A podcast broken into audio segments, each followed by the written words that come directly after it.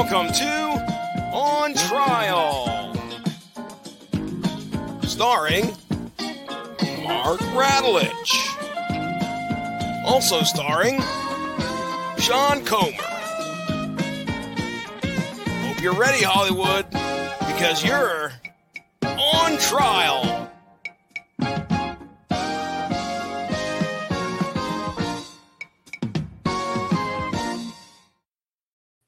All rise. Court is now in session. The Honorable Judge Judy presiding. This is on trial. We change the judge every time. I've done Tito, Judge Judy, Judge Fudge, I, whatever I come up with. Um, this, Judge, Judge Mills Lane. yeah, exactly. Judge Wapner. um, the podcast where we debate the merits of movies far and wide, good and bad, black and blue. And I am joined by just a gang of people here tonight. Just just utter nonsense. Uh, this is the Life is Like a Game Show crew headed up by Erik Watson. How you doing, sir? Uh, I'm doing pretty good. It- it- it's one of those nights. I've had the weekend really to recover, as it were. Which, yeah, if anybody saw anything as like point of view or stuff, I needed it. Indeed. I'm also joined by my fellow indie cider, uh, the Heartbreak Kid. Which wait, yeah, no, which one are Big you again? sexy. Big sexy Harry. I'll remember it someday. Big sexy Harry Broadhurst. How do you do, sir? What's going on? Hi, everybody. Uh, and joining us also, uh, he does dual duty here. He does the um, what is the League of Legends show and uh, Life is like a game show. Brian Espinoza. How do you do, sir? Yes, that would be League to the Max or whatever. Sometimes heavier on the whatever, sometimes not. That is the fan- most fantastic podcast name I've ever. elementary, my dear Watkins. It started as an inside joke and it grew on the two of us, and we're like, you know what? Screw it. That's what we're gonna name the show moving forward. Did I really call you Watson? Sorry, I Watkins. It's late, man. I've worked like 36 hours. Um, it's and- not the first time that's happened, trust me. He's been called worse, especially on these podcasts. And finally, on this on this endless panel of guests, I've got Jonathan Nielsen. How do you do, sir? Doing all right. Yeah. Life is like game shows pretty much the only place you catch me around here. Unless I'm a disembodied voice somewhere else when uh, someone else is not going to be seen tonight. Yes, I, I, as I recall, his point of viewer show is Erik surrounded by the ghosts of Christmas past and disembodied voices and whatnot. Essentially, they help keep me sane, mostly. Ish. All right, On the docket tonight is Quiz Show, the 1994 historical mystery drama film directed by Robert Redford, dramat, uh, dramatizing the 21 quiz show scandals of the 1950s. It stars John Turturro, Rob Morrow, Ralph Fiennes, David Paymer, and Paul Scofield. And uh, Erik Watkins cornered me in a dark alley and uh, put a knife to my throat and said, "Listen, pal." You, you know, rent's not free on this here W2M network. You got to pay the bills, kid. And I went, all right, sir, what do you need? And he's like, we need to come on your show, like the NWO, and take over. I'm like, okay. And he said, we're doing quiz show. Erik, why are we doing quiz show? Well, funny that you should mention that we Life is Like a Game Show, one of our big things that we mentioned was the major scandals, so especially surrounding 21 in the 50s. We're talking all kinds of fixing, congressional hearings, laws that came up because of this, and really the game show genre did not exist for decades after this. So I remembered they did a movie about this. I remember watching this during my childhood and teenage years. I know someone who does movie reviews. I have rank. I need to reach out. And here we are. So, Brian, I'll go to you first. Uh, did you watch this contemporaneously in 1994, or had you seen it after, or not seen it until we decided to review this? If I watched this in 1994, it would have been a shock because I was only four years old. I'm so old. Uh, and I don't want them painted. All right. So I'm guessing you didn't watch it when you were four. Mom didn't put this on for you. She's like, Listen, I'm going to need you to turn off the Bigfoot and the muscle machines. You're watching this. yeah, no, it's where we weren't turning off Arthur to watch Ralph Fiennes. Perfect. Uh, so I can see it. I just, I, I, um, I don't remember the first time I saw Quiz. I think it was in high school, so like early two thousands. okay. Uh, go over to you, Harry. When's the first time you see this movie? last Sunday when we were originally going to review it. Oh, that's right. You're another one who never watches movies. You got like one thing you do, and that's it. Yeah, wrestling's kind of my shtick, and if you n- know anything about me, it's that I'm full of shtick, especially on this network. So, do be Eric- facts though. it do be facts. so Okay, first of all, I thought we agreed we would keep the gimmick infringement to a minimum. Damn Look, it, I didn't. Brian. I didn't get that memo. look, I don't mind if you get high, just don't get us demonetized. That's all I care about. Um, Um, So what you're saying is, is I have to watch my language. Gotcha. I mean, you know, if we could keep the racial slurs and whatnot down to a dull roar. That's Uh, a that's a POV specialty. You're good. okay, terrific. Anyway, um so you watch this for the first time, Harry, and then I'll go over to you, Jonathan.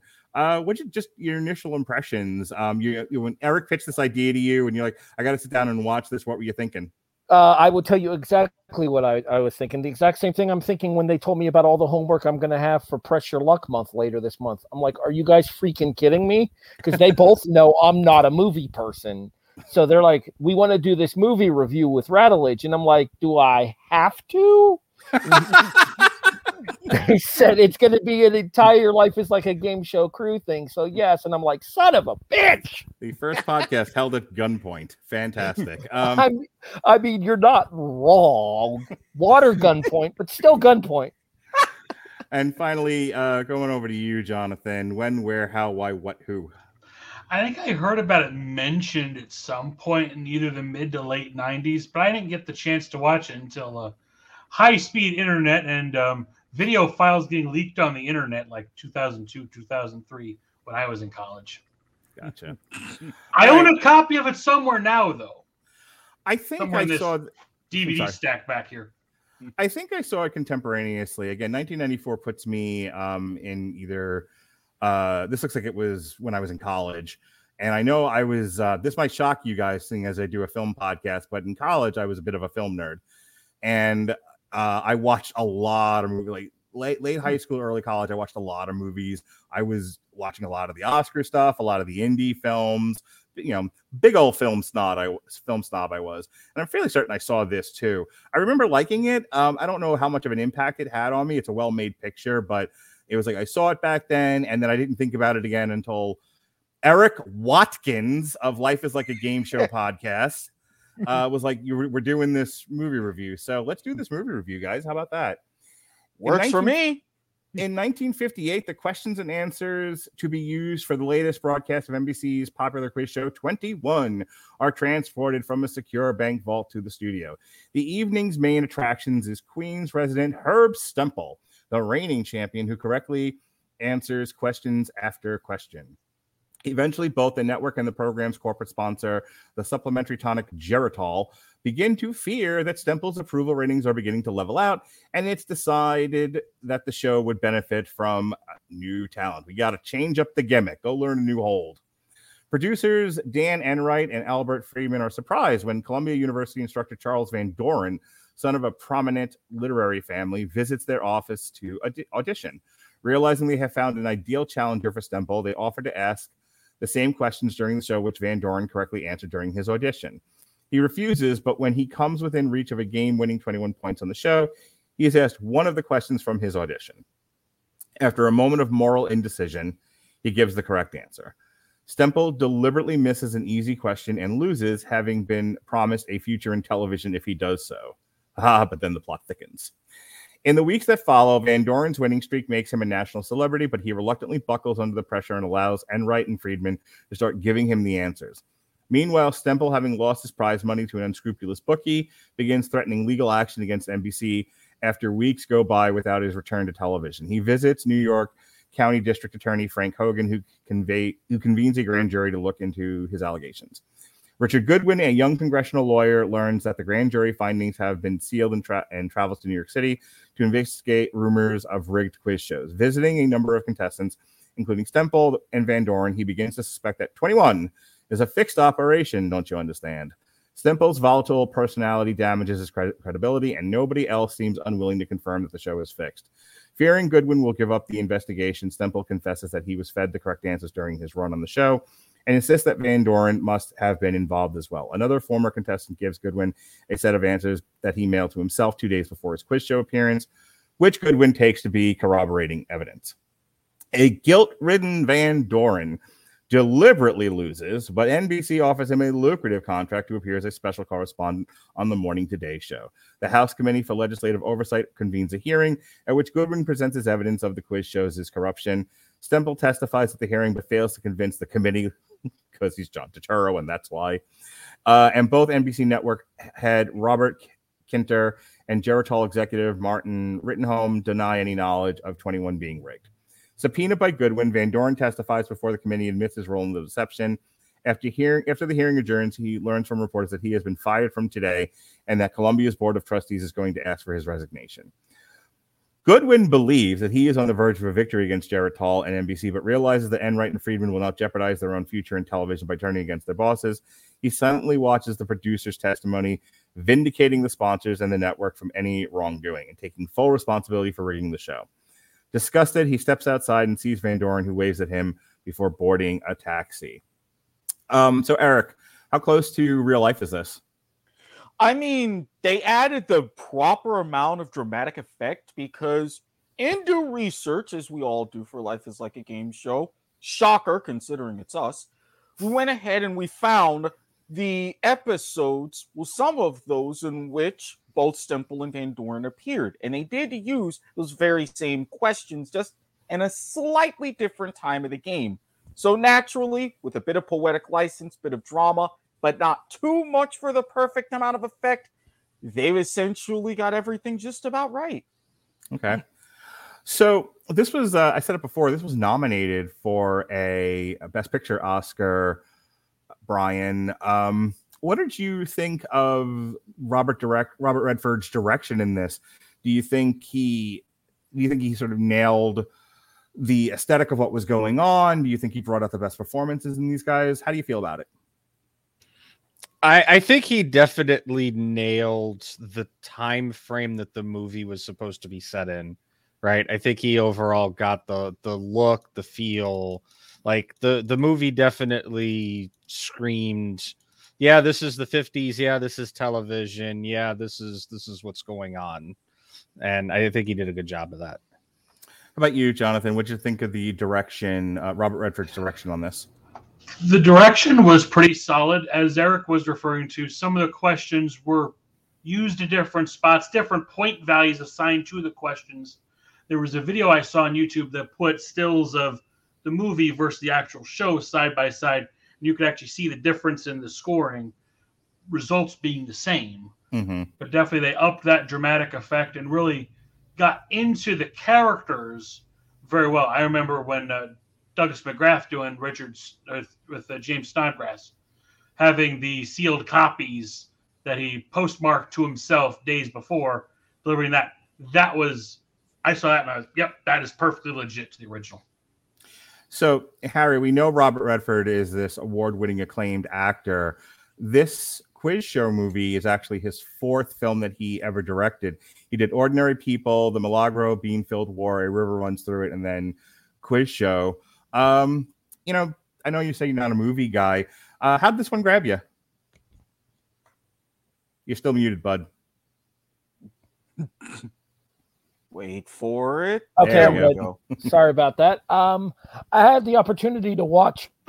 excuse me. I had the opportunity to watch it with Eva when we were getting ready to do it, and she's she's a little bit more of a movie person than I am, but she's not a big movie watcher either. And we both were very entertained by it, and to the point that we actually started doing some more looking into the overall scandal and stuff, and some of the people who portrayed some of the various roles in the film too.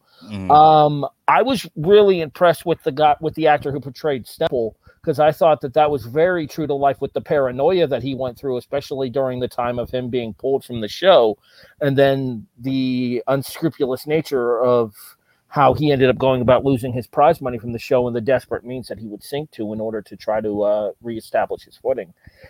Overall, I, I enjoyed the film. John Turturro, Erik, is really uh, a phenomenal actor. I think an underrated actor because I think in 2022, what people remember him for are the Transformers movies where he's a dope. But you know, if you look at his filmography, John Turturro has such great range. Um, I don't know if you've ever seen movie Do the Right Thing. Jason and I just reviewed it uh, within the last week, and so he's in that. He plays, um, I think Nino. That he plays the racist of the two Italian brothers in that, and you know, we were remarking about his performance in Do the Right Thing and how you know he really captured the essence of that kind of person in that in that place and time. And then he's here playing Stempel. So talk to me about your feelings about John Turturro's performance here. I mean, between Do the Right Thing, we play Nino, and for those who remember, I'm hopefully not the only one, Monday Night Mayhem, where he played Howard Cosell. Mhm. You're talking big time enigmatic figures in the culture, especially in that era. Stempel's part of the big thing in the 50s, Cosell 70s and 80s. And Mon- right, he Monday Night Football. Exactly. He displays that just so perfectly. He always has this nature of presenting not just the big things, what everybody knows, but the small nuances, and he really dives into those performances. I thought it was extremely well cast then. I still think so now. Hmm. Chef's kiss. You know, Brian, the thing about uh, Stempel's character and uh, Robert Redford's direction and trying to get the right performance out of this, it rides that line where if it goes a little too far one way, it's too satirical. It's almost a parody of a you know a New York City Jew in the fifties. Um, you don't do it doesn't go far enough. You're not really getting a flavor of who this person was in that time. And so I think that's the magic of John Turturro's performance here is how he really does just hit the nail right on the head. And it is, it is a hard nail to hit to try to get that performance just right. What do you think? Uh, I, I have to agree. Uh, I think Turturro nailed it like absolutely perfectly because I know Turturro for more comedic Yeah. roles. Again, the Um, Transformers. I wasn't a huge Transformers fan. I Mhm. mostly remember uh, his work alongside Adam Sandler. Uh, you don't mess with the Zohan, Mr. Deeds. What's the one where he um, walks in the room and he sees the pop star and he's got a gigantic heart on in the sweatpants? That was you don't mess with the Zohan. Okay. um and even you know for uh, I, me personally one of my favorite movies of all time is big lebowski he was even in big lebowski hmm um and it, it, to, to see him to see Turturro in a more serious role but he Mhm. doesn't oversell it he manages to put the right amount of comedy on it and the, the right amount of of panache if you will I, I think he nails the role perfectly especially like i said for somebody who i'm used to seeing him in a comedic role the range that he has is just amazing Yeah, totally agree. How about you, Neil, uh, Jonathan? Want to weigh in on uh, Turturro? Your thoughts? Anything else about his um, career you want to bring up? Being actually originally from New York, he embodied Hi-oh. he High five, buddy. Ronkonkoma, Long Island to be exact. Oh, Uniondale, where where I got my hood cred, and then um, and then Massapequa, where Jerry Okay, Seinfeld's my from. dad taught high school in Elmont for thirty something years, so Oh, pretty Elmont. well. I have you and I have to talk later. We I have stories. We'll, we'll, we'll, we'll talk later. But definitely Turturro in embodying Herb Stempel and Eastern Queens. That I, I could see it literally in St. Albans. And he nailed that level of, uh, to pardon the phrase, shtick perfectly. Didn't oversell, I think, but got that quirky personality that he's always had. Yeah, Even he's watching like- some of the um, was it the archive of television Mm-hmm. history interviews series they've got on YouTube? Also, I've seen. he I think like you might have even watched some of that footage, some of those interviews that were happening after the actual incident to try and get the character a bit better. Yeah, Stempel is like half my relatives. They talk the exact same way. It's it was like like oh my god, I'm home again. Um, switching around, Harry, I'll go to you with this. Um, another lead performance in this is it was just in the Kingsman, as a matter of fact, is Ralph Fiennes. Ralph Fiennes sort of a really playing off the Stempel character, you know, very polar opposite. Now, this is you know, this is an educated man. He comes from a uh, you know a high class family that's also um, high up in academia, and his character is one trying to uh, get out of the shadow of his father, uh, and this is a ways that he a way that he's trying to do that. And Ralph Fiennes, I think, understated is the word that comes to mind. I really feel like he, I think he nailed the character, but I think they were purposely trying to set him to be set him up to be very, very different in contrast to how Stempel comes across. What did you think of Ralph Fiennes? Unmute your mic, please. to steal a line from wrestling, they tried to babyface him, mm-hmm. even through his confession scene at the end of the movie. Um, I, I think that they definitely went the New York high society, the sophistication cl- route with him. They they kind of played it off as a, con- a uh, crisis of conscience when Mhm. it came to him originally taking the role on of becoming the new defending champion on the obviously rigged show that he did not know was rigged at the time when he tried out for because as they talk about in the um in the backstage part of it there the, the scene with the original Enright scene with uh, van doren's character he's actually trying out for tic tac dough not 21 but they realized that because of the sophisticated family because of the uh, the, the high society family that he would be a better he would be a better candidate to go on 21 in order to reach the larger audience at the time Mm-hmm.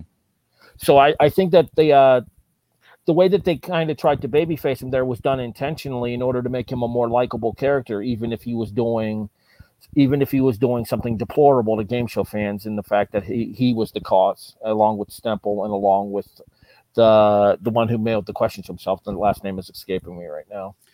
I I want to stay on Ralph Fiennes, Erik, but he just um he just pinged something with me, and and I'm gonna break from the traditional movie review and just kind of throw this philosophical question out there. Hey, life is like a game show, guys. Does it matter in the world of entertainment, sports entertainment, even if it's fake? Like, does it matter if the guys really know the questions or if it's all a work? Yes. And the reason Okay. I say I, the reason I say yes is because a lot of people playing along at home have an emotional investment while watching these shows. And while they have that emotional investment watching these shows, traditionally guys like myself, like Erik, like Jonathan, like Brian would Mhm. sit and play along to these game shows watching on TV when we were younger as kids, thinking about what it would be like to try out for these shows here and then to go into these particular shows and to have that bubble burst. Oh, we're going to give you the answers. We just want you to look smart or look dumb on TV given the circumstances. It would completely kill the it would kill the illusion for us. Absolutely. It would kill the atmosphere that contestants like Tom McKee on the relaunch of Tic Tac Dough when he won over $300,000 legitimately. Um, And- in a more recent case, you got Ken Jennings, James Holzhauer, Brad Rutter, Matt Amodio, Amy Schneider, even more recently on Jeopardy. Shows like that would be killed if it was a work. And the fact of that, and yes, I am going to borrow this saying. Yes, the best works are ones where you don't know if it's a work or a shoot. I get that. However, as someone who, for the longest time, grew up on these shows, as someone who was actually captain of their high school academic quiz team, shocker, I know. So it's one of these things to where, yes, you have those levels of integrity, and even tying that in the sports. You knew the original XFL what it was in 2001, and you're hoping in something entirely different for the XFL that's coming in 2023. You want something more legitimate rather Okay. than scripted. That's what I'm leaning towards. disagree, Erik, when it comes to that, just because the games in the XFL originally weren't scripted. The storylines around them were, but the games themselves were legitimate contests. Brian, I'm going to play devil's advocate here, and I want you to weigh in on this. Just using professional wrestling as a model, you know, it starts off as something that is real, and it's an hour long uh, match where George St. Pierre lies on top of Bruno Sammartino for an hour. Okay, that's not historically accurate, but you get my you get the drift. Um, and, uh, and somewhere Robert Winfrey is breaking every piece of furniture he owns. I hope. Um, so but you know, the, the traditionally uh, watching wrestling documentaries and whatnot, one of the things they talked about was that the an actual real live wrestling match was boring as crap. You know, the, they would just kind of sit on each other for an hour and you'd lose the audience, and that is, you know, that plus the history of the carnival aspect of wrestling is why they made it into a work. And the whole and Jim Cornette talks about this all the time. I have repeated it ad nauseum. Um, the trick with wrestling was to create an atmosphere where you could believe it was real. And at and at one time, even though it was a work, it was projected as real, and you built an audience around that. And I'm wondering if the audience never knows that it's fake, what how would if they never know that it's fake, how would they then they don't know and they think it's real and it works the same way as pro wrestling, does it not, Brian? I, I don't think so. I think it you have the the same thing that occurred with wrestling. You have the same thing that occurred in real life with the quiz shows. Eventually, find somebody finds out it's not real. Mm-hmm. Um, and, and, I'm gonna I'm gonna kind of rewind a little bit to the last question about does it matter if it's if it's fake or real? I think that there's two sides to that that you have to look at. You have to look at that from an ethical standpoint, and you have to look at that from a philosophical standpoint, right? Mm-hmm. Philosophically, okay, sure, it doesn't matter if if the if it's if it's real or fake because it's entertainment. And in a in reality, quiz shows are there to be an entertainment product, but ethically, you are representing people regardless of who the person is, you are representing a person to be smarter than what they may actually be.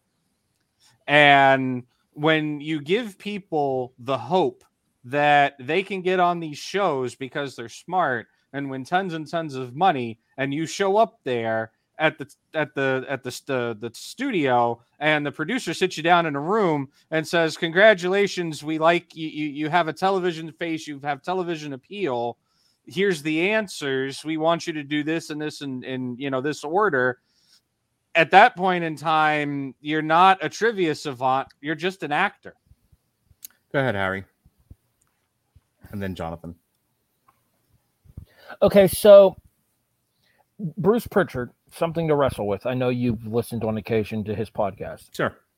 He has a saying for this right here when it comes to the the way of pro wrestling in regards to okay, that's fake, that's fake, that's fake, but that motherfucker right there is real.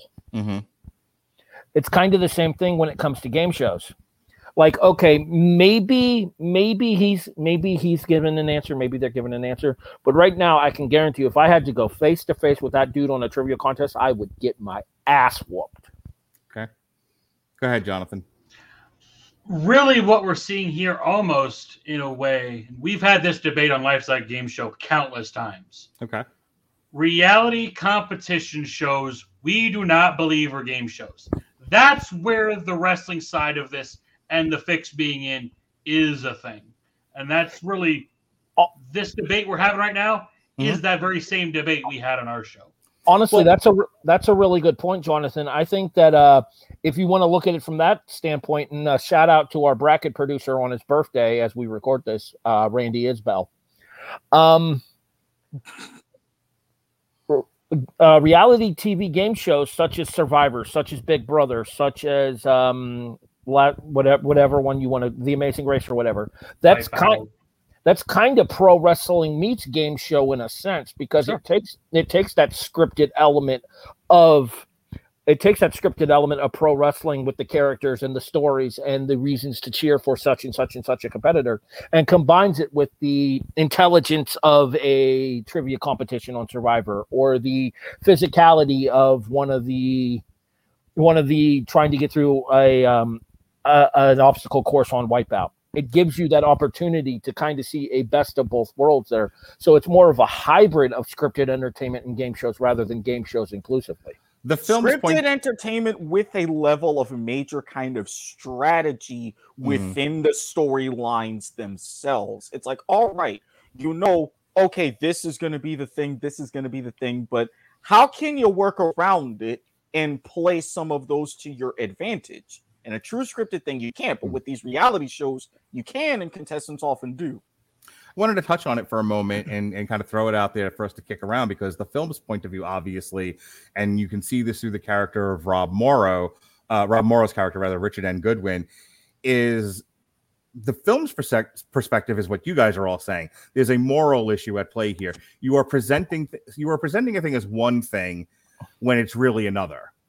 Um, and I, and I find that interesting because so much of television is creating a fantasy.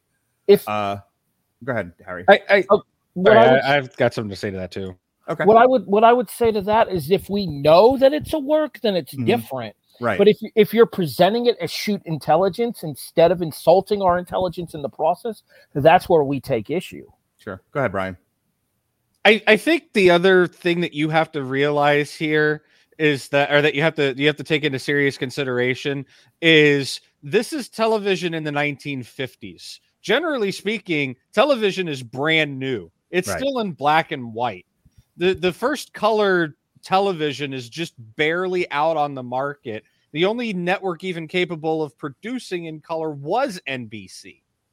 And the the morals and values of the American people in that time frame compared to the time frame of the hell the 80s the 90s even today Mm. is vastly different than it was back then so what if if game shows were a completely new concept right? Mm-hmm. Nobody had thought about to do a game show before and it they started doing it in say the 90s or the 2000s and then you know 10 years later they find out okay the fix is in.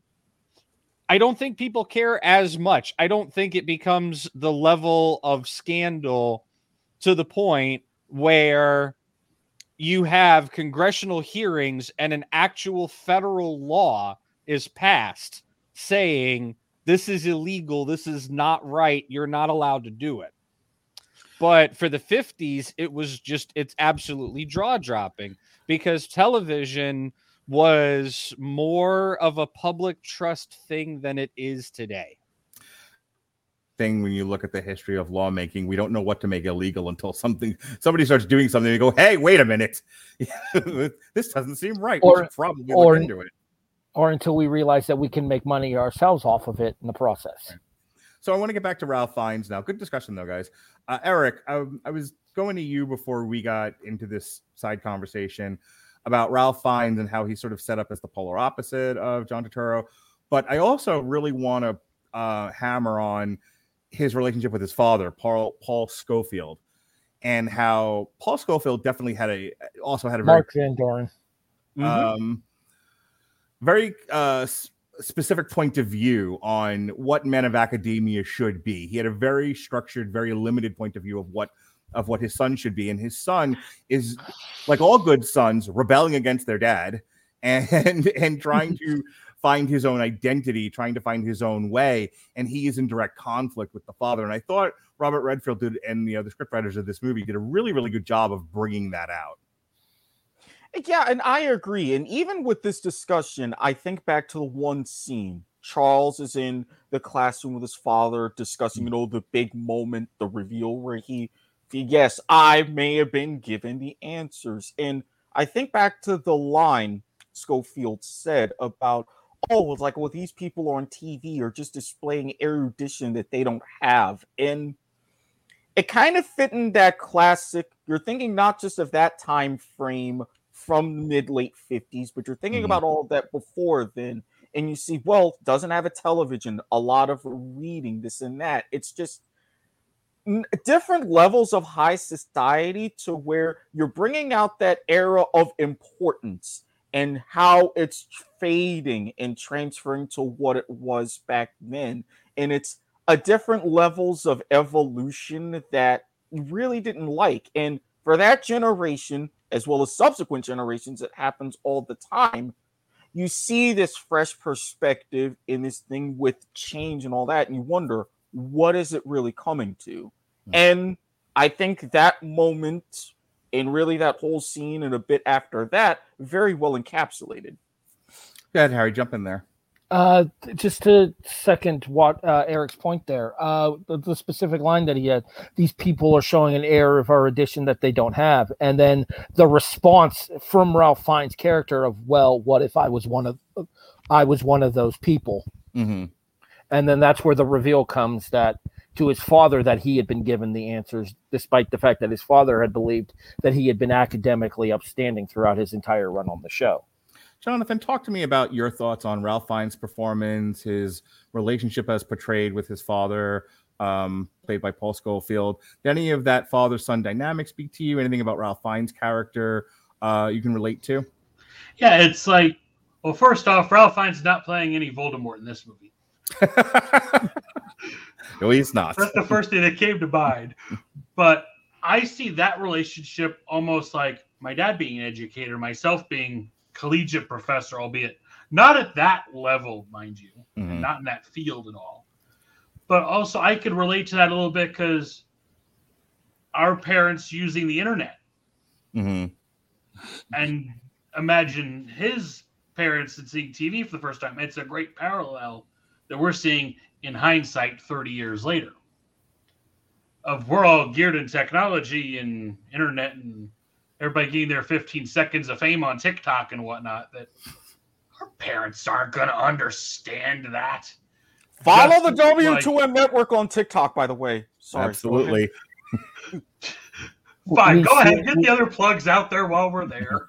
We we seriously But have a terms of- freaking TikTok. Yes, at my insistence. But this this whole Hang on. um, Don't you roll your eyes at me, big sexy. It's all about marketing and getting your message out there. you- now you're on TikTok too, big guy. You th- oh no no no no no. What I mean, we have think the I'm handles on down here for a reason. you, you think I'm on TikTok? The only thing I watch less than movies is TikToks. Uh, no, no, no, sir. Your No, no. face, your visage, your your thoughts on Matt Cardona, the internet's favorite champion, are now on TikTok. You're welcome. Please continue. Son of a bitch. That's me, See, all right. This, see, this is why I'm using the safe Twitter handle, not the other one, which we'll get to Yeah. at the end. But this the relationship here between Mark Van Doren. I'm remembering the the big party outside where he gives the TV. Yeah. It's like, oh well, now I guess I gotta watch it. Just like when my parents finally got a computer and dial-up internet. Well, I guess we're doing this internet thing with AOL dial-up and 28.8 because we didn't have 56k in our area because crap phone lines in New York. I uh, remember those days. Uh, You know, I I'm laughed. glad we're out of them. I laughed really, really hard the one night I was watching the O'Reilly Factor, and he brought up, I think it was the 405, and it's like they've been building it since the Civil War. I all, all my New Yorkers got that one. All right, moving on. Um, like the Long Island Expressway under construction all the time. No, don't give me yeah, or the BQE that's covered in broken glass. Um, hey, New York jokes. Anyway, Hey, Uh, actually, relevant New York jokes. Um, big uh, W. Morrissey's finisher in Impact Wrestling is called the. BQE. terrific, Harry. Um, moving on. So let's. Uh, I'm going to go over to you, Brian, to kick this part of the conversation. If I brought it up earlier, that the point of view character, the one that's pushing it forward, the the the one making the moral argument in this movie is Rob Morrow, who plays Richard N. Goodwin. Who I don't think he the way that it's portrayed in the film, and I'm curious to get your thoughts on this. He doesn't quite know what he's digging into as he's digging into it. It's, it's like there's a thing here. I got to look at it. And then when he realizes what it was and what its implications are, he was like, no, no, no, no. This is this is as you guys were saying, this is morally wrong. And this is the sort of thing that if left unchecked is probably going to get unwieldy and cause a lot of problems. And he's not only fighting against a corporate system that wants to maintain the status quo, he's also uh, he's also fighting a my, my devil's advocate point of view of, hey, man, it's just TV, brother. You know why are you why are you messing with the money? So what did you think of um weigh in here mike with the thoughts that i'm putting out there and your thoughts on rob morrow's performance? Um, as far as as Goodwin was concerned, I think this is the point where the movie takes the most artistic license from. Goodwin wasn't as heavily involved in the investigation in real life. Is he an Um, amalgamation of different characters? Like he's they, he's not an amalgamate. He is based on like Richard Goodwin Mhm. is somebody who does exist in real life. Mhm. Goodwin was exactly what you would expect out of a congressional investigator if you actually had an understanding of how congressional investigations work. Mhm. He he was not the primary driving force that he's made out to be in the movie. But I think the movie makes a very great job of taking and and he sells it with his performance as well of taking somebody who's fresh out of Harvard law and and to quote number 1 in his class Mhm. um, and thrusting him into a real world situation where I guess for lack of a better for, for lack of, of better explanation or terminology, somebody with street smarts might have been like, you know what, this might be too big for me to bite off or too big for me to chew. I'm not gonna worry, I'm not gonna mess with this, I'm not gonna worry about it. But he has a, a certain bit of I was gonna almost say like an Erin Brockovich. I was gonna say like, almost like an Erin Brockovich uh, vibe, where this, where I, I don't know how you can't really compare what she was fighting for with what he is, but I think in both cases they were like, this is something I believe needs to be dealt with, and however big it is, I'm gonna deal with it head on.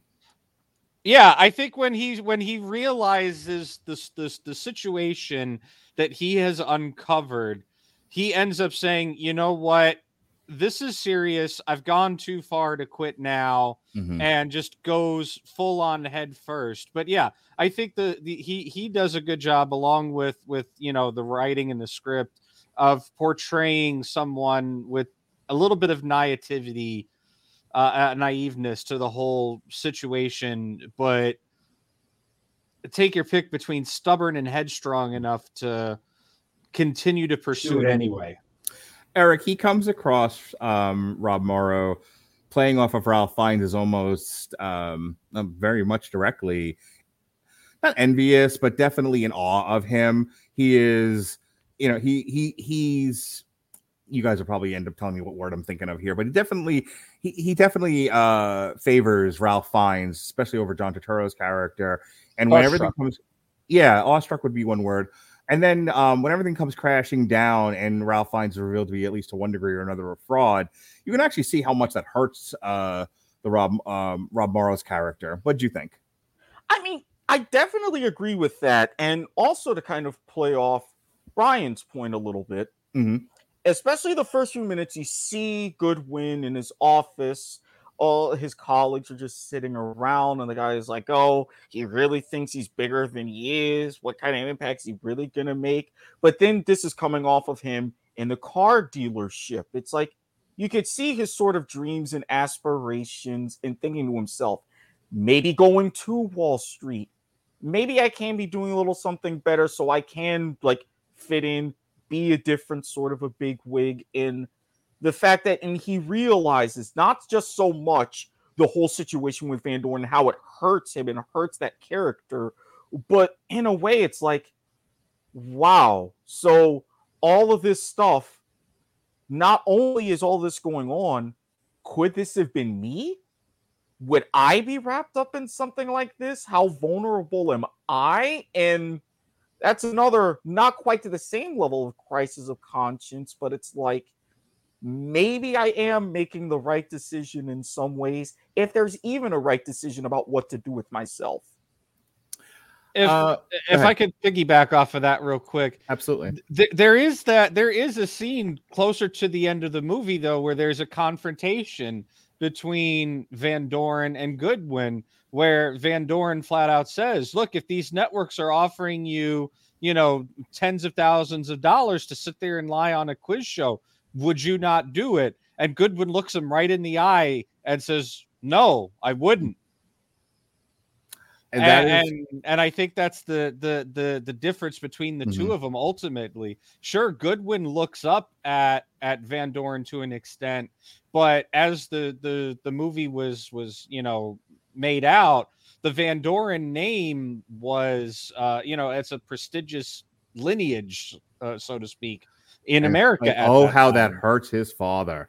Like his father is just crushed by what's revealed about um, his son, and it, I always I thought it was interesting because he thought the whole the whole thing was just utterly unnecessary and avoidable. I'm going to go to Jonathan and then Harry, but I, I just want to. Um, I think it's a really good point, Brian. Go ahead, Jonathan. What are you thinking? I'm thinking, well, the portrayal of Goodwin was, I think, was a bit off. Okay. I'm I'm, I'm reading the uh, what we call in our show the non-academic credible source Wikipedia, and describes Goodwin. Uh, someone described Goodwin once as resembling a hungover Italian journalist. I don't see that at all in that portrayal. No. But keeping in mind what was the source for the movie, Goodwin's memoirs. hmm So there's definitely a skew in that direction. I just want to make sure that got pointed out at some point in the conversation here. Good. Good. Harry, you wanted to jump in? Take your mute off. That's the Does he do? Does he do this in the game show podcast too? Where you have to. No, we're yes. Occasionally, for the most part, we usually all just like leave open mics on and we're talking over each other constantly. Oh, It's, okay. Definitely a lot less structured than your show is. I'm that's trying. For Yeah, I'm trying because except us because we're in the same room. We have to watch them. mute. I have a. Uh, I have a tendency to just blurt what I'm thinking, and I'm trying not to do that. I have no idea what you're talking about, Harry Broadhurst of the Insiders podcast. uh, Eric's been doing podcasts with me for five years now. He knows better than most. Um, the the thing about the Goodwin uh, Van Doren relationship there, and then touching on what you mentioned there too. There, um, yeah, it was almost like it was almost like. Uh, let me lean back just a little bit here. Like uh, Goodwin viewed Van, Van Doren at this level, and then once he found out about the difference in opinion of that they had with the high ground, he viewed him closer to like more of Mhm. more of on equal footing. And to your point about Mark Van Doren, uh, Charles's father, when he found out about everything too, the congressional hearing, the post congressional scene where they're confronted by the reporters, and Mark Van Doren gets flustered to the point that it's almost mimicking symptoms of of a heart attack Mhm. or like chest palpitations and stuff. So those are the main points that I wanted to hit on, but I'm sure you guys had some um, uh, agendas of your own, things you might wanted to touch on. I like to call them last licks before we start closing out. So I'll go to you first, Eric. You know, again, this was your uh, your idea to bring this to me. What are some of the things you wanted to talk about before we close up for the evening?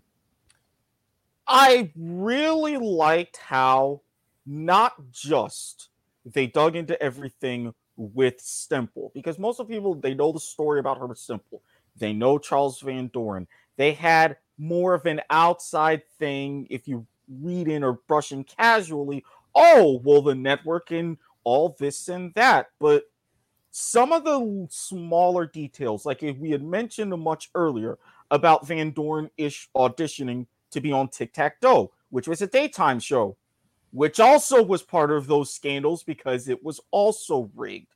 And you see, really, the communications of the network between the network, the Geritol executives, and a lot of that stuff that even if you go ahead and you do a deep dive, as we do on Life is Like a Game Show, you get a better idea of it. Like, all right, who, which executives were in on it, how many are going to cover themselves, how deep does it go, who's in whose pockets, in Plausible deniability. Exactly as I put it, plausible deniability while on one of my spices on the spice rack of life. Not so good for something like this. Um, Brian, any last licks here? Things you want to talk about? I do have one more thing I want to go to, uh, but I want to wait for you guys to get in your agenda. We call this part Brian's final thought on life is like a game show. Don't make me break out the banner. I can get to it. Should I just blow you up on screen? You just be the only one. Do you need a moment? No, no, no final thought today here on uh, here on on trial. Um, we'll we'll save that for uh, the regular shows, but I, I think uh, overall the movie was very well made, um, and very well produced and directed. I think it captured exactly the way it needed to what happened to cause the regulation of game shows hmm um I don't think it goes over. I don't think it comes under. It, it was a, it's it's a perfectly encapsulated movie for the topic that it's intending to cover. It has just the right of artistic license. It has just the right amount of of dramatic flair needed that I don't think like it, it, doesn't need a sequel. It doesn't need a remake. It, it doesn't need any of that. I think it's a movie that definitely stands up well to the test of time. Jonathan? Yeah, it's it is a drama based off of the show and what happened back then. It's not a documentary. They're not getting it 100% exactly right. But they don't need to to convey the story. And that's really where it sits at. If you want the more documentary side, go watch interviews with Stir, uh, Stempel and Van Doren. There we go. Enunciating properly for a change. Yeah, you know the the, the and hear from themselves because some of them are still around. We we Mhm. lost Van Doren a couple years ago. I think Stempel's still around, but yeah, the trick with uh, we were talking about this with Munich, the Edge of War. You know, the trick with adaptation is you still have a dramatic narrative you have to get across. The thing has to be entertaining. Um, I if you've ever heard me use this uh, this particular example um, when talking about the Lord of the Rings, I will usually throw myself on the floor and yell, "But where, where was my Tom Bombadil?" Um, and go because people always get irritated that they gave Tom Bombadil's lines, I think, to the Ents in the movie. But that was the trick with the Lord of the Rings adaptations by Peter Jackson was hey, there's only so much we got we can put on screen here, and we got to keep the story moving. So some characters are going to have to be combined. We're going to have to give some things that happen to one character some to somebody else. That's not. I had a cousin of mine who I think uh, complained about was Rocket Man or or um, Bohemian Rhapsody, one of the two. And he was like, "That's not exactly what you know." It was Rocket Man because he was complaining about Elton John. He's like, "That's not really what happened to Elton John." And I went, "Who gives a shit? It's a, it's a work, brother. Um, it's a movie. You know, it, you, you're trying to get across a point of view, so some things are not going to be totally accurate." Go ahead, Harry. Take yourself off mute. I did. I, re- I remember it this time. No, I'm not even giving you the opportunity anymore. I'm just gonna. do I'm, my thing is gonna be, hey, go ahead, Harry. Take yourself off mute. That's your whole name. Are, are we going to do that on uh, Indie Ciders as well? Because I can No, I'm gonna put work. you on mute on Indie Okay, that's kind of funny. Mm-hmm. Um, okay, so to the point that uh, Jonathan just made about the fact Mhm. that you have to keep it with uh, you have to keep it entertaining while still maintaining your journalistic integrity with regards to the story. Yeah. I'm a game show enthusiast. I am not a fanatic such as these guys are. My my girlfriend is not a huge game show person. She Mhm. watches very very casually. However, she was entertained by the movie as well from the integrity standpoint of it, from the moral from the moral philosophy standpoint of it, from the Mhm. the crisis of conscience, as I called it earlier on in this episode. There, the what would you do? Not necessarily for a Klondike bar, but what would you do for such and such an amount of money? Shut up, Eric. what would you? Would This is sac- definitely a family show, Eric. I'm not going to make the joke. I'm not going to make the joke. I promised. But Harry, seriously, stop it. You're I'm making not this a reaching little for bit the too prop. difficult. I'm not reaching for the prop. it's, If it's Klondike Bar is something sexual, someone's gonna have to like tell me Oh. in, the, oh. in the in the chat or something. No, because that it is would've we're been- referencing. that would have been an oatmeal cream pie, but that's neither here nor I there. understand. All right, moving forward. I hate all of you. I just broke all. I broke all three of them with that. But anyway, back to what I was saying there. It's that crisis of conscience. It's that moment of clarity where you realize what are you willing to sacrifice your integrity for, and if it Yeah. means gaining fame, if it means gaining notoriety, if it means getting your name out there amongst the amongst the bourgeoisie, amongst the masses. Yep. So, um, two last points, and then uh, we'll call it close, unless uh, unless we have burning more burning desires. I was looking at the list of Best Picture awards when this um the year that this was nominated. Was 1994. Right. And so Forrest Gump, actually, Sean Comer and I did a debate between Forrest Gump and Pulp, uh, not, not Pulp Fiction, uh, The Shawshank Redemption, which should have won. But the quiz, quiz show was in there, as was Pulp Fiction and Four Weddings and a Funeral. And just go around the horn on this. This will be fun to talk about for just a minute. Uh, Eric, what do you think? Forrest Gump, you think that should have won, or you think it might have should have been Quiz Show? Where would you rank um, these Best Picture nominees here? Forrest Gump, Four Weddings, Pulp Fiction, Quiz Show, and The Shawshank Redemption. Oh, and you know, I admit a small personal bias. Forrest Gump one for me. Oh, Pulp Fiction two. Now this in a very like between Shawshank and Quiz Show, kind of like on level pegging. So if I could put them essentially in a tie for third, and no disrespect to Four Weddings and a Funeral, it's one of those things is that very minimal personal appeal to me. Mhm. Yeah, I, I saw it when it came out, and it, you know, it was, it was a movie that I saw, and it was definitely a movie. Um, I'm not. Hmm. I'm actually surprised it's on that list because I don't know how that got to Best Picture nominee. But hey, there's a guy who once made a movie I like called Clerks who thinks Spider Man should have a picture nominee. We live in stupid times. It's fine. um, Brian, go ahead. And, Kevin uh, Smith seriously didn't say something that dumb, did he? he not only did, but I've done at least two or three different podcasts screaming about it at one point or another, and that became one of my TikTok clips. There's Oh. a reason why he's called Silent Bob in No the sh- clerk in the New Jersey trilogy. No kidding, dude. Um, Hmm. Brian, so we're talking about should Quiz Show have won the best picture? Should not have it? Where would you rank it in that group?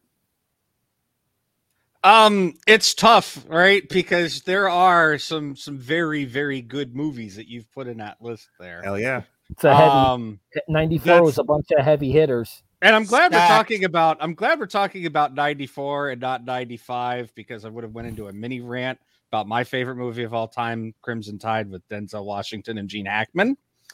We're a year off on that one. Uh, do you want to talk about criminally underrated movies?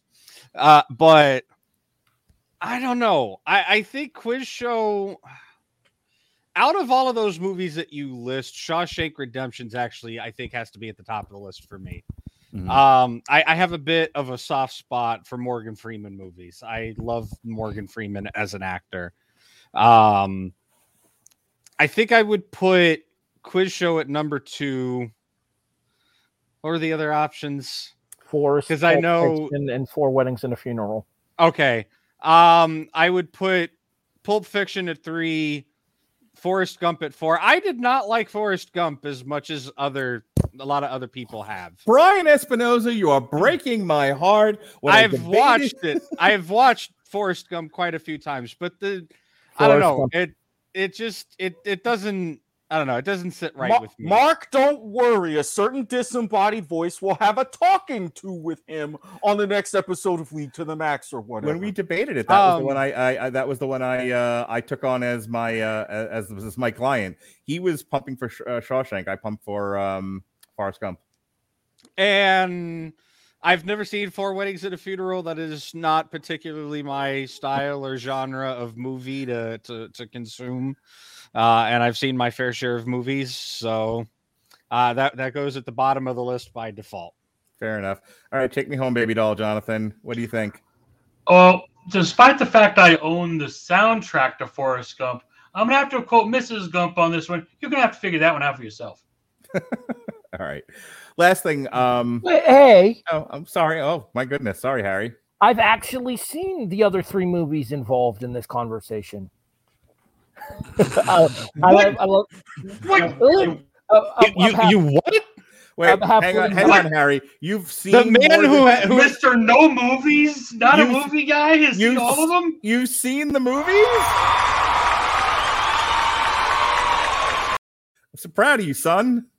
My God, I, I, I'm- I'm out here waiting. The four horsemen haven't shown up yet. It's a good sign. I'm- we're okay, hap- people. We're okay. Is it wrong that with with the hair like that, I was kind of half waiting for Eric to go, Elizabeth, it's the big one. I'm coming, Elizabeth. Oh, Lord, Elizabeth. Volume warning. wait, wait, wait. How is his how is his his uh uh bottom tis better than our bottom tis? That Because is a- of- You've got the claymation monkey, right? That's your Yes. that's, that's the one you guys use. Okay. I also have this Um, one. sorry, Oh, Bob we've got a is better better. one there. Yeah, we We have got Bob Bob Barker Barker. is not. We have Bob Barker is not impressed. With Like the how we're all this- Not pleased. I like how we're all on the same page with with our uh, bumper noises. All right, go ahead, Uh, Harry. Um, I I'm with I'm with Brian here. Shawshank Redemption at the top. And because and part of that is is because you can't tell me that there isn't a single person amongst us who hasn't imagined what it would be like to have Morgan Freeman narrate our life.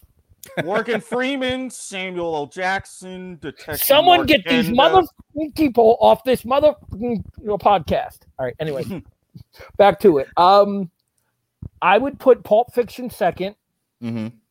I would put Quiz Show third. I'm also with Brian on this one. I think Forrest Gump is overrated. People are nuts. I'm Um, telling you. I'm telling you. Mark, join me you on know, my it's, island. it- Life. Eric- hey, hey, Li- Eric, uh, uh, hey, Eric, are you sure you didn't, you know, open the blinds behind you and check real well for the four horsemen? Because it's rare that Harry and I agree on something. This Uh, is true. Mr. Radulich, Mhm. life may be one of these, but that movie sure as hell ain't. Look, I'm telling you, whenever I'm around, somebody is going to get into a wavelength. You never know who. It's just weird that I'm not a part of it this time. That's concerning. um my so if you've watched enough of my podcast you know that i i can criticize or defend just about anything and um i watched quiz show and it, it's so something that alexis Hana and robert and i robert winfrey and i have talked about is sometimes when you get into these like best picture nominees it's a little hard to find anything to criticize that's why they're nominated for best pictures um when you're really starting to examine film craft after a while, you're like, I don't really have a lot, whole lot to add here. The one thing I did think about as I was watching this is it might be a little overlong. For this story, I don't know if you needed two hours and 13 minutes. And I'm curious to get your guys' opinion on that. We Eh. talked about that on Life is Like a Game Show when we were discussing when we were going to do this particular on trial here. We all thought that we understand why they went to the lengths that they did. We understand the the intense dramatization of the whole scenario, but I do think that when it comes to certain films, less is more. And I think you could have told a more concise story in probably about 15, 20 minutes shorter runtime. Erik, um, I'm pretty sure I, I would hazard a guess you've seen Spike Lee's Malcolm X. I have my the same problem I have with Malcolm X is the problem I have with the Quiz Show. You can get to the story a lot faster than what they do, and it feel you know I think Spike Lee gave into a lot of and Robert Redford the same boat. Uh, that's why I'm making this point. I feel like they both got into the trap of well, if you're trying to make an epic picture, it has to be this long, sweeping thing. And sometimes I feel like uh, you just have to kill your babies and say no and cut some of this stuff, make it a tighter story. This didn't need to be a you know over two hours sweeping epic. You can get there in two hours flat. You know what I mean? Oh yeah, and especially some of the scenes and parts of it you could have turned into montages. Yeah. A, a, a lot of things it's like extemporaneous, and I do get that. Even though for me, most of the time the pace was well done, but Mhm. I do agree. Some of it, it's like easier setups like that. So, not necessarily to go on the lengths of something like, you know, Malcolm X or The Irishman. Do like what The Watchmen did. The Irishman is still going on. That's how long that It- is. exactly. Do like what The Watchmen did. It's like, hey, we've got to do this for the sake of the time frame of the movie. Mhm. You will thank us. Harry, you have a thought? Harry, do you take yourself off mute? Yeah, you could say that it was superfluous. Shut the fuck up, Harry. Um, just eat a dick, dude. Um, That's an Indie Siders reference for everybody watching. sure is. home. I pronounce words the way I want, and I mispronounce all the names. So go ahead, Jonathan. wow. oh, Jonathan Nielsen. Uh, No. The leg is like a goon show to podcast. Go ahead. so one thing I wanted to bring up here that came up, we were talking about the history side. Just to put this into context, also the the time frame they were aiming for. That I just realized at the point. The old Dumont network. Now, now I'm throwing it way back.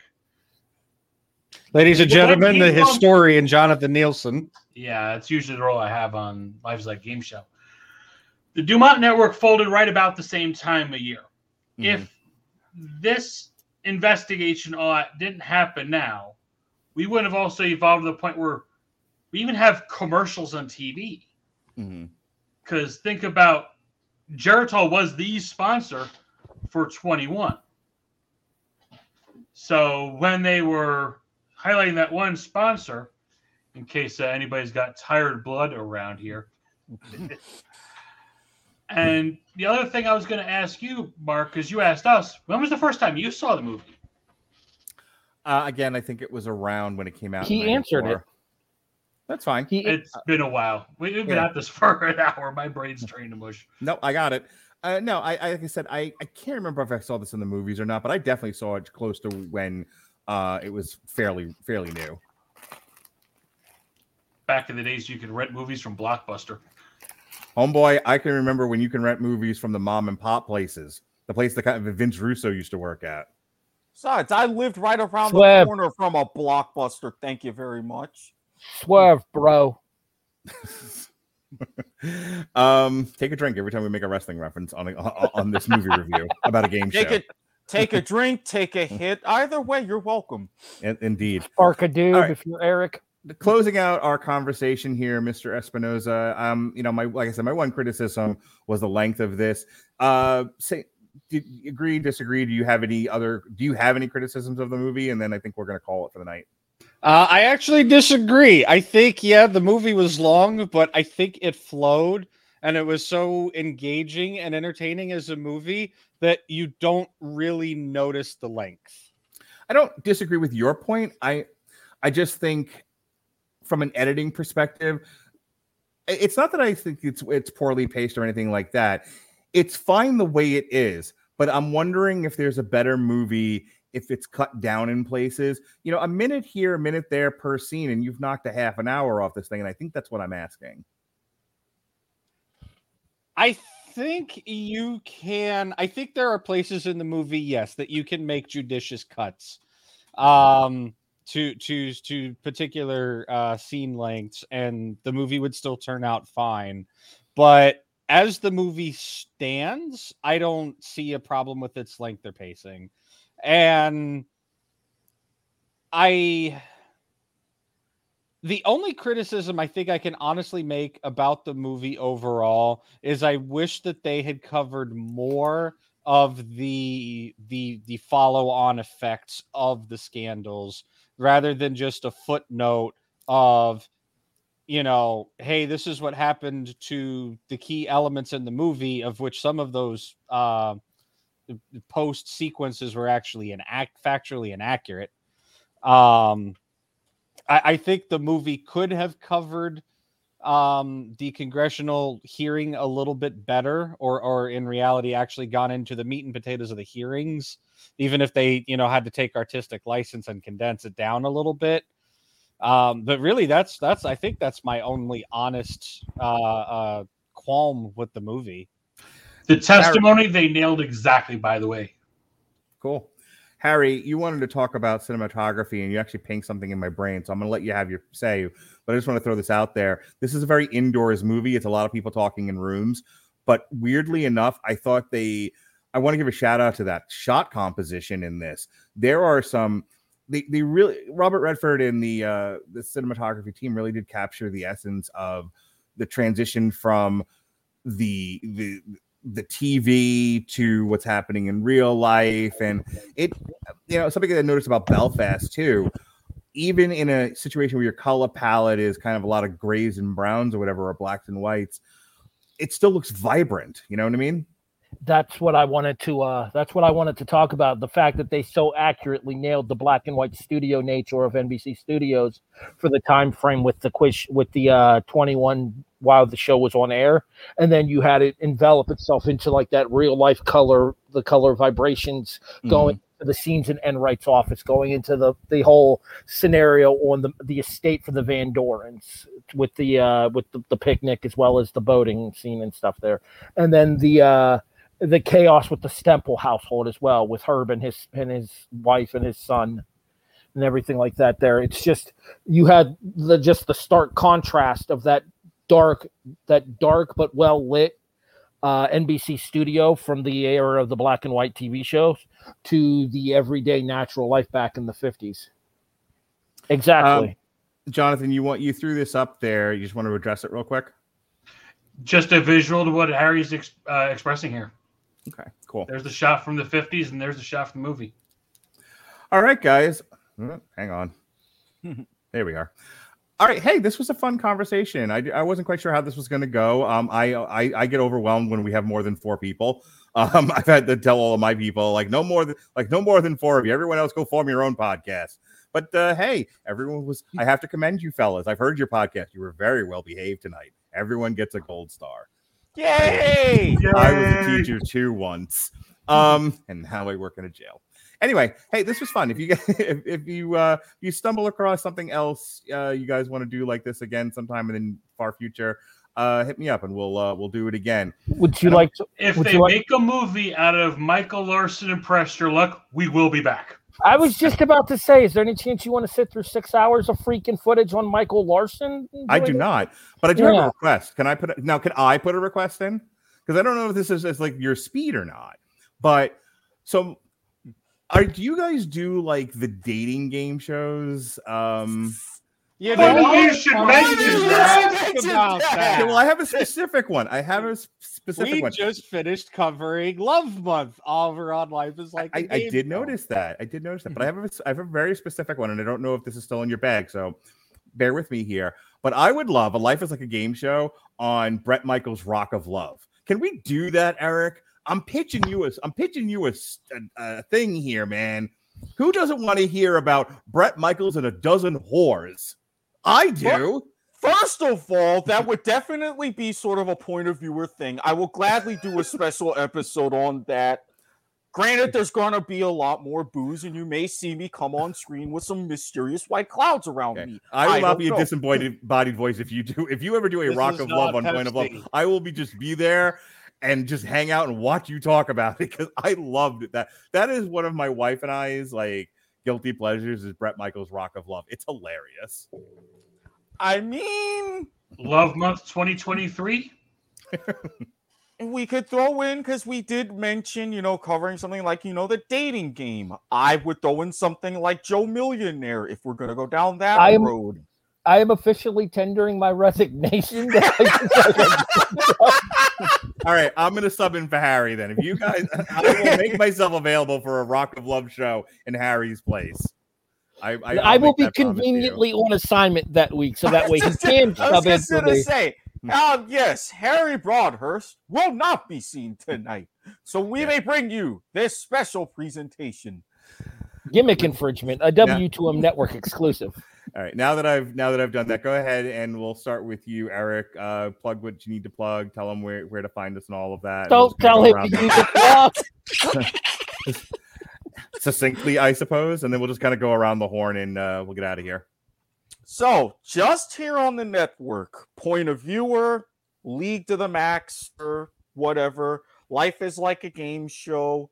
We've got in the works the Broadhurst Watkins Sports Report, Sports in Black and White. Allegedly, soccer to the max. Schedules keep on changing. Question marks. But if you're looking for me outside of the network, at Squid Sports Head on Twitter, Erik Watkins on Facebook. Look for the picture of the guy holding a glass of wine in the recliner. And as I mention all the time, if you were on Twitter at Squid Sports Head, if you slide into my DMs, undergo a thorough and strict vetting process. Hmm. There's going to be a lot of um, as I call it, dark social media that you will gladly gain access to. I may or may not have some certain things on TikTok that I would recommend. Stay tuned for that. Outstanding. Hey, um, Brian or Jonathan, Brian and or Jonathan, did you want to add anything to the plugs? Anything that you guys do outside of the stuff you're doing with Erik? Um, I mean, League to the Max or whatever Monday nights here on the network. Uh, we talk about all things uh, professional League of Legends, mostly within the North American professional circuit. Um, sometimes when uh, we have a slow week or if I miss the games, uh, it's more of a slice of Brian's life week episode. Um, uh, other than that, I'm also uh, with uh, with with viewer or with Erik over on uh, Point of Viewer. Uh, he can, I mean, he plugged that already, so Uh, that, that's that's about it really. I just do life is like a game show. That's a Twitch and Twitter thing down there on GTN 2002. You don't have If you- 900 podcasts like the rest of us. No, I teach for two colleges. Ain't nobody got time for that. I understand. It was hard enough to get my wife to do the one um, uh, Fifty Shades trilogy because she too is a teacher. Not for college kids. She teaches elementary school, but same difference. Oh, world of difference. Trust me, I don't have that kind of patience. Fair enough. Uh, to be fair, she's married to Mark Radulich. She has the patience of a saint. Go fuck yourself, Harry. Different kind Um, of patience. I mean, uh, look, if you're talking about stuff in Fifty Shades, don't even get me started. But that's a rant for point of viewer again. Once that again, and well, maybe some interesting stories about blogs. I'll figure that out by this week. Harry, did you go see some sort of wrestling event in a basement behind a door that says "Beware the Leopard" this week? Do You want to talk about? Actually, my most recent watch show is the Highway to Hell SummerSlam from 1998. I have been trying to find somebody to do old school WWF and WCW show reviews with. I'm, I'm going to see what we can. We connect with used- Pat. We should connect with Pat or Chris Bailey. They love that shit. We used me and Patrick Ketza used to do one here on the network called Wrestling Unwrapped.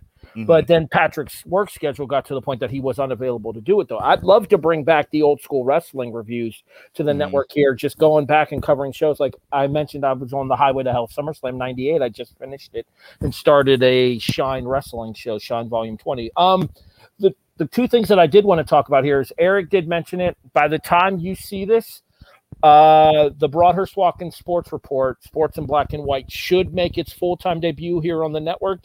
In addition, we will also have a special point of viewer edition covering our predictions for the March Madness NCAA men's basketball tournament as well, available here on the network as well. Oh, March is gonna be a fun, inebriated month. And I'm gonna be like mad. a game show is going to be in the middle of Prices Right month. Uh, now, just about to get to that. Life is like a game show covers the winner of the greatest game show of all time tournament, The Price is Right.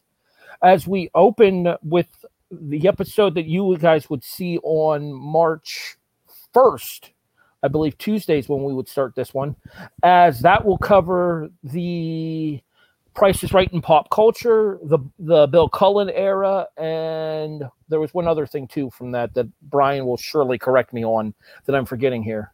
Nah, that's pretty much it. Uh, we're talking about price, the original price. We're talking about um, price in popular culture. We're basically reintroducing, you know, The reintroduction into the- the deep dive. yeah, yeah, that's pretty That's much it. it. Week two, which will air on March 10th here on the network, which would have aired on March 10th here on the network. Eighth. will- March 8th. You're right. Tu- Tuesdays, March 8th. I apologize. Yay, schedule changes. Yeah, really. Uh, that one will cover the Bob Barker era of the prices, right? The episode on the 15th will cover the Drew Carey era of the prices, right? And the episode on the 22nd will cover internationals, syndicated, and primetime editions, as well as any other assorted odds and ends that we may have missed during. Meanwhile, next week here on the W2M network, next Sunday night, as a matter of fact, the 27th of March, it will be myself and Mark Radulich back at you with another edition of the Indiesiders. As we And- covered Go ahead, finish. I As just we- remembered. as we covered Terminus 2 and did we ever decide on a second show? Hang on. What are you telling people we're doing? Uh Indiesiders 5. With The Terminus 2. show? Hang on. Yeah. March. What did we right. March. March twentieth. We're doing Terminus two and Prestige and West Coast Pro Wrestling Savage That's it. Mode. That's it. Prestige Wrestling. Speaking of which, I just watched I'm getting ready to watch the Roseland show. It looks really good. Uh Oh, Malakai that's- That's Malakai- funny. That- Go ahead. Sorry. Malakai Black versus Davey Richards. All right. So as as Harry pointed out, because time travel, this is now in the year of our Lord airing on the 20th of March. And yes, this evening, later on this evening, depending on when you're listening to this, we are doing another Indiesiders, Terminus 2, and Prestige for Wrestling. Um, so let me get into my plugs. In theory, tomorrow, if assuming this actually happens, uh so source material is dropping an episode dealing with the Sinestro Corps War. And in the evening, Ronnie Adams and Robert Winfrey are going to try not to get into a sissy slap fight as they convince me that the Legend of Vox Machina is a good show. We'll see what happens, folks. It's going to be an exciting time on TV Party tonight. And then um, I will have just gotten back from vacation, which means I will then have just gotten around to seeing Turning Red and Cheaper by the Dozen um, both airing exclusively on Disney Plus. We'll do a Damn You Hollywood for that. That'll There's be a- me, you. There's a new cheaper by the dozen coming out. It sure is, Ollie. Um, it'll be myself, David Wright, Alexis Hannon, That's Robert awkward. Winfrey. Uh, in theory, uh, stupid schedule. Um, Wednesday, we will have the Mania of WrestleMania 18 and 19. Uh, in theory, that's going to just be me and Pat, and possibly Neil from um, Movies That Don't Suck and Some That Do. He was really fun on the last AEW show. I'm sure uh, he'll have a, a story to tell about WrestleManias 18 and 19. I think he went to one of those. In the evening time, because it's like Robert Winfrey week this week, Robert Winfrey will be on the Metal Hammer of Doom talking Sabaton, the war to end all wars. How many tanks do you want in this video? Yes. So that'll be fun. We always love a good Sabaton show. And then David and Robert will be back on Thursday uh, to talk Disenchantment Part 4.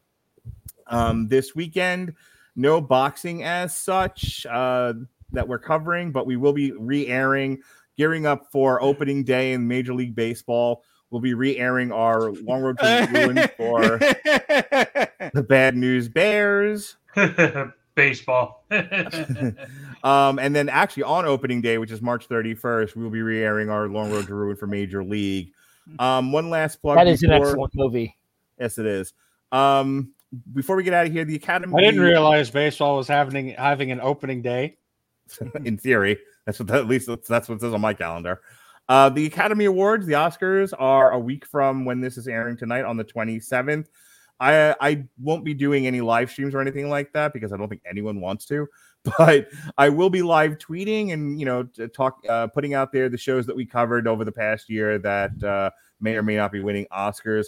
Plus, we'll have a re-airing of our that we mentioned before of our debate over Forrest Gump and the Shawshank Redemption. So that's what's going on here on the Rattlegion Broadcasting Network, guys. This was a lot of fun. Um, I really appreciate you letting me in on your little world of game shows. This is something I would have never have talked about otherwise, and I hope You're to do it again welcome. Thank you, thank you. Uh, So- and, and think of it this way: at least you're talking about game shows, and you're not sitting down going through all kinds of issues with one Randy Isbell going through the best sports movies tournament. That's going to be. It will start at March 13th on Point of Viewer. Yeah, yeah. Be prepared. Just You- be prepared. If I may do a traditional "Life is like a game show" close here, I, I I- I do have one one final thing I wanted to add in because I just realized. Wait a minute, we've been talking about this the whole time, but we haven't been talking about this the whole time.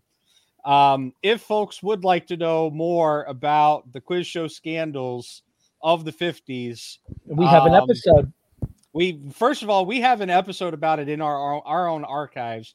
Uh, but secondly, um, what was the end result of this whole entire thing is United States Code Chapter 47 or Title 47, Chapter 5, subsection 509, prohibited practices in contests of knowledge, skill, or chance.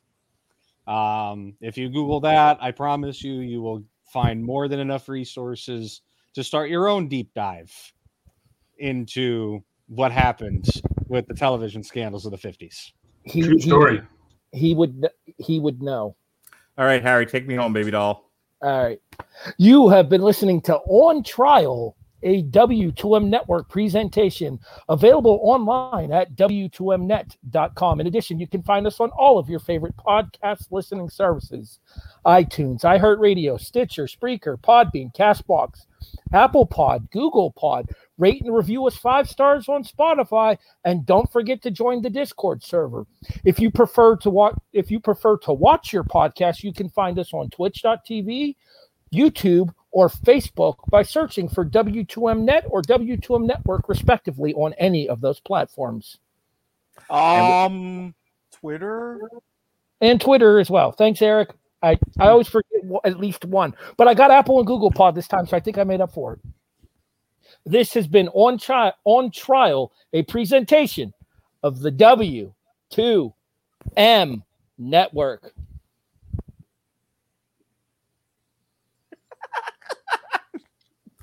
Be That's well. God damn it. But like that's your cue, Mark. And that goes to show you, folks, life sometimes truly is like a game show. Thanks Be for sure to have everybody. your executive producers and bracket creators spayed and neutered. Happy birthday on the day of recording, Randy, even if you freaking suck.